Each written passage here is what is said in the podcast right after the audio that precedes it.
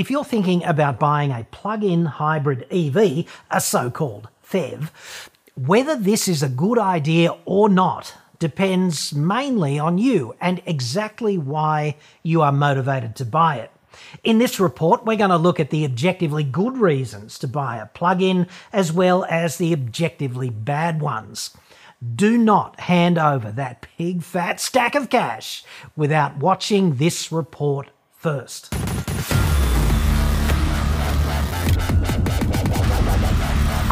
Cadogan from AutoExpert.com.au and I get new cars cheap.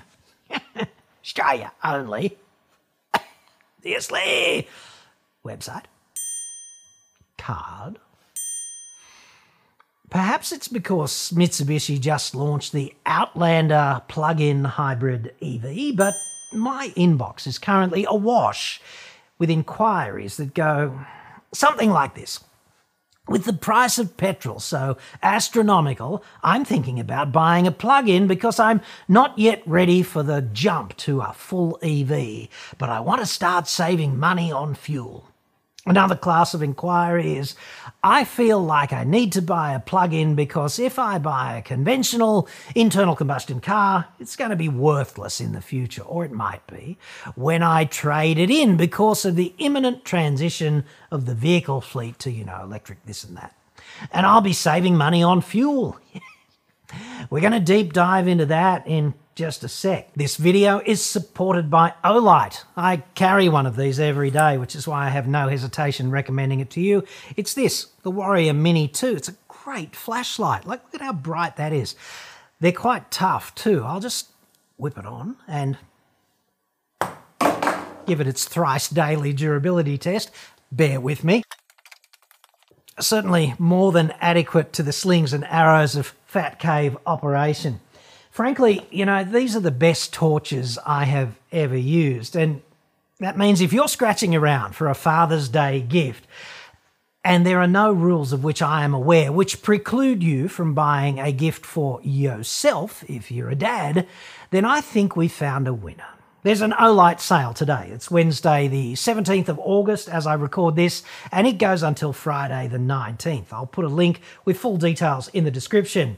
The new Arkfeld 1000 lumen EDC torch. Now, I wasn't so sure about the rectangular cross section of this baby, but it's okay in the hand, right? It fits there just fine, and it is super slim in the pocket and bezel down clip too. So it deploys the right way up every time, which is kind of important if you need it in a hurry. The Arkfeld has a magnetic base that's also the attachment for the USB charger. In fact, all of these Olights recharge exactly the same way. Plus, there are five brightness levels, it's IPX7 waterproof, and it's even got this pretty cool green laser pointer thing for, you know, vital PowerPoint emphasis and tormenting the neighbour's cat. That's not a real suggestion. Do it. And it's well under a hundred bucks during the sale, so there's that. Next is the Warrior Mini 2, which is my favourite Olight of all time, in this limited edition disco camouflage colour. It's the sweet spot between EDC and tactical torches, at least in my mind. EDC because it's small and light and pocket sized, and tactical because it's got this thumb switch on the back that you can always get to, and it's super bright at 1750 lumens, and you could beat a zombie to death with it if necessary. Except that they're already dead, obviously, so that's a paradox. Now, look, finally, if you just read the entrails or something and they're predicting a full on zombie apocalypse in the near future, led perhaps by PDUT, truly horrifying stuff, in other words, then upgrade to the Warrior X3 Max. This thing is a two and a half thousand lumen powerhouse, like virtually a lightsaber. It's the full on tactical option, which you could shove in a pocket if needs must, but it's going to be far more comfortable on a duty belt, in a pouch, etc., in a backpack, whatever.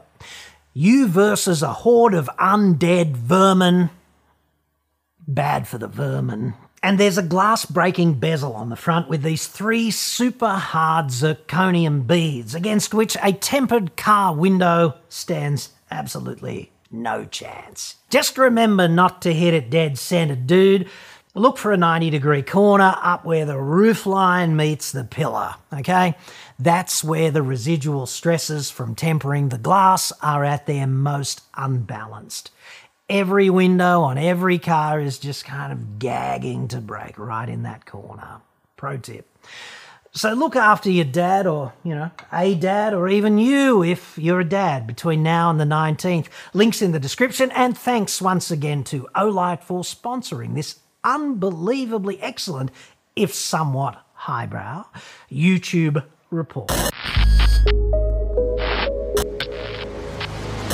Right now, fuel is expensive, relatively expensive.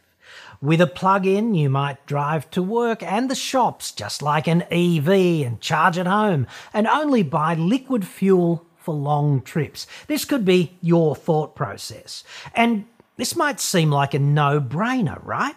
The proposition is I'm buying a plug in hybrid to start saving money on fuel. to which I would retort, bad idea, dude. Objectively bad, indefensible, complete fantasy. Here's why. Taking the new Outlander plug in as an example, the internal combustion one, the Exceed Tourer internal combustion only Outlander, is 57,000 bucks drive away in New South Wales. The same thing, but plug in, is 74,000 bucks. It's $17,000 more for the plug in. And I'm not saying this is a rip off. There is a dirty big battery out there. That's huge. Plus an inverter, there's control architecture, an electric motor generator unit, and none of this hardware is especially cheap. You have to pay for it. But let's look at the argument and let's give it the best chance of success, okay? Let's say you have rooftop solar. So electricity for you is quote unquote free. And the car is at home when the sun is shining for recharging. And you always plug it in. And let's say you only ever drive it in EV mode. Now, I cannot be kinder to this argument than that. But I suggest we are basically off in la la land here because you did actually pay for the solar, it's not free, and in practice, it is very difficult to operate plug ins only in EV mode. Even the Outlander, with its official 84 kilometres of EV only range, which is quite impressive. I'm just trying to be overly generous to team saving money on fuel, okay? If you do this, you will sidestep burning 8.1 litres of fuel per 100 kilometres, which is officially the internal combustion Outlander fuel consumption.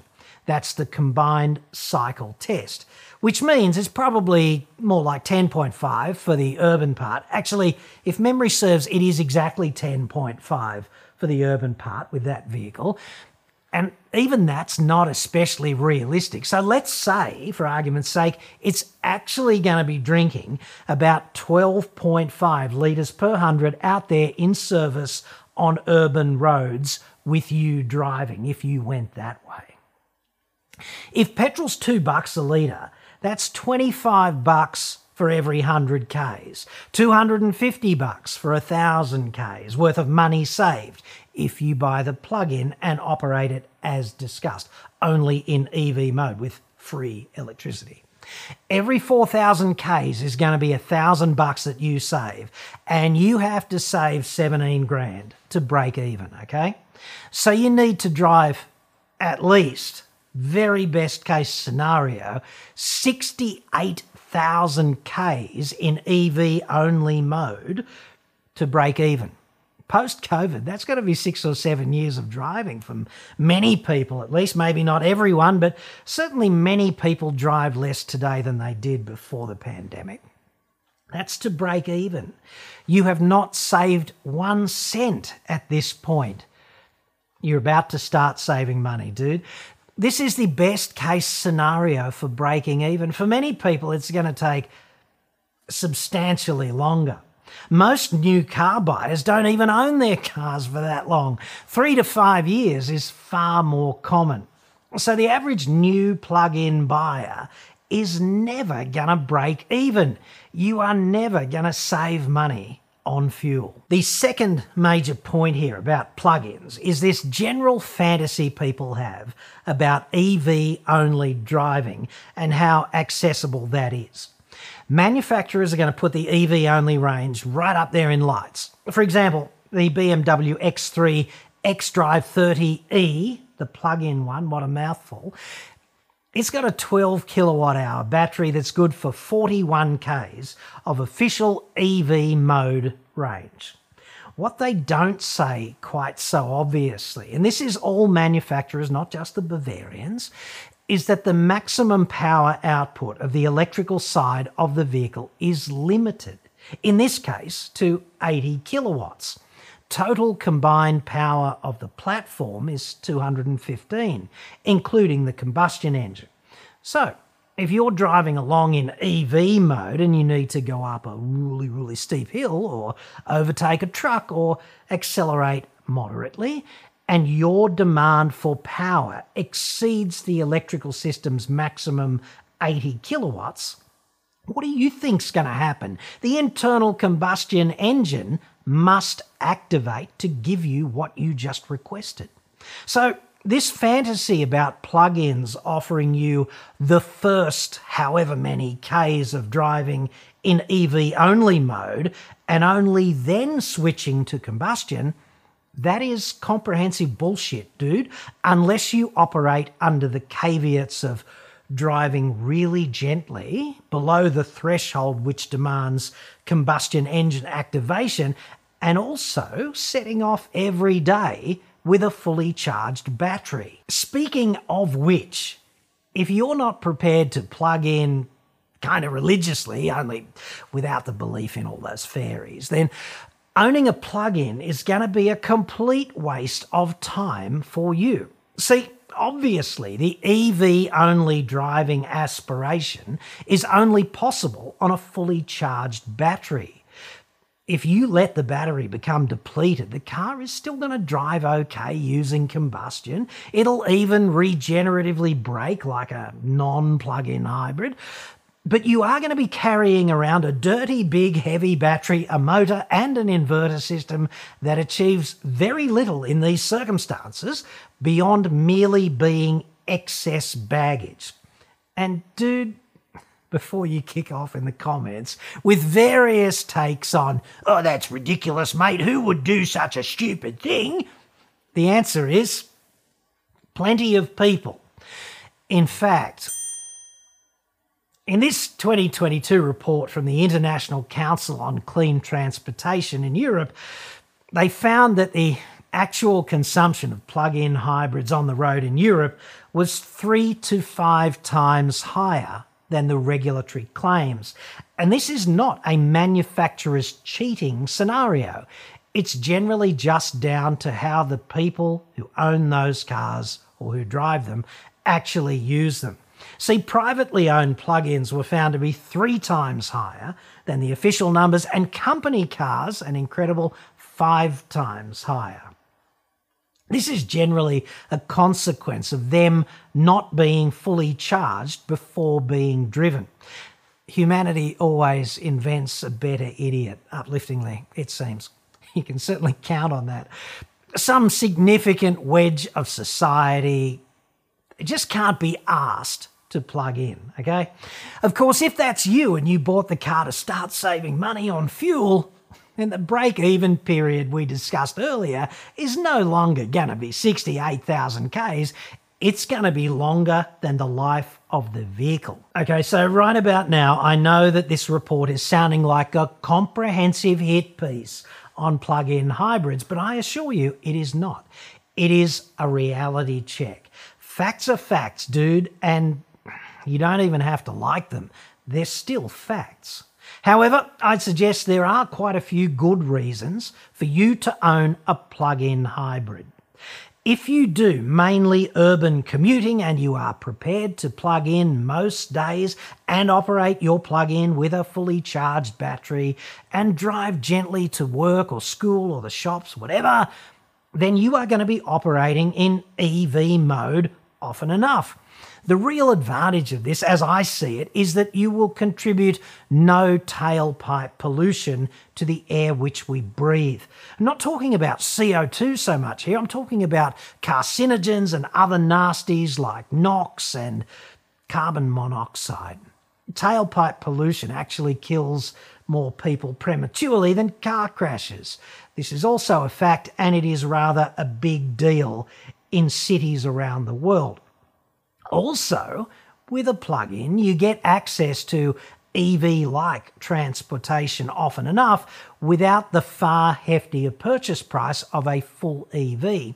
And if you do occasional long distance driving, you can achieve that easily without military grade logistics planning, which you actually do need to do in an EV given Australia's breathtakingly crap charging infrastructure especially out there in the regions.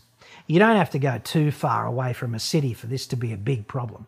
Driving a full EV between capital cities here is a proper pain in the ass. Driving a plug in is not. It'll run just like a normal car for just as long as you manage to keep tipping liquid fuel into it. One fairly exciting development with plug ins is exemplified in the new Outlander. That vehicle has a 240 volt AC supply, so you can plug a conventional extension cord into it and siphon off mains type electricity. And you can do this out in the boonies camping. But more importantly, you might be able to keep appliances and lights on at home in the event of a power failure and power failures have kind of been in the news rather a lot lately. There are limits to how much power can be supplied, obviously, but 20 kilowatt hours is a lot of energy, power and energy being different things. So your vehicle could conceivably be a multi-day home power failure backup system, and you could certainly offset part of the price premium against the cost of buying a completely separate power failure backup system for your home. I recently looked at the Bluetti AC300 and B300 modular home battery backup system. I'll put a link up there if my age-addled brain can remember to do so.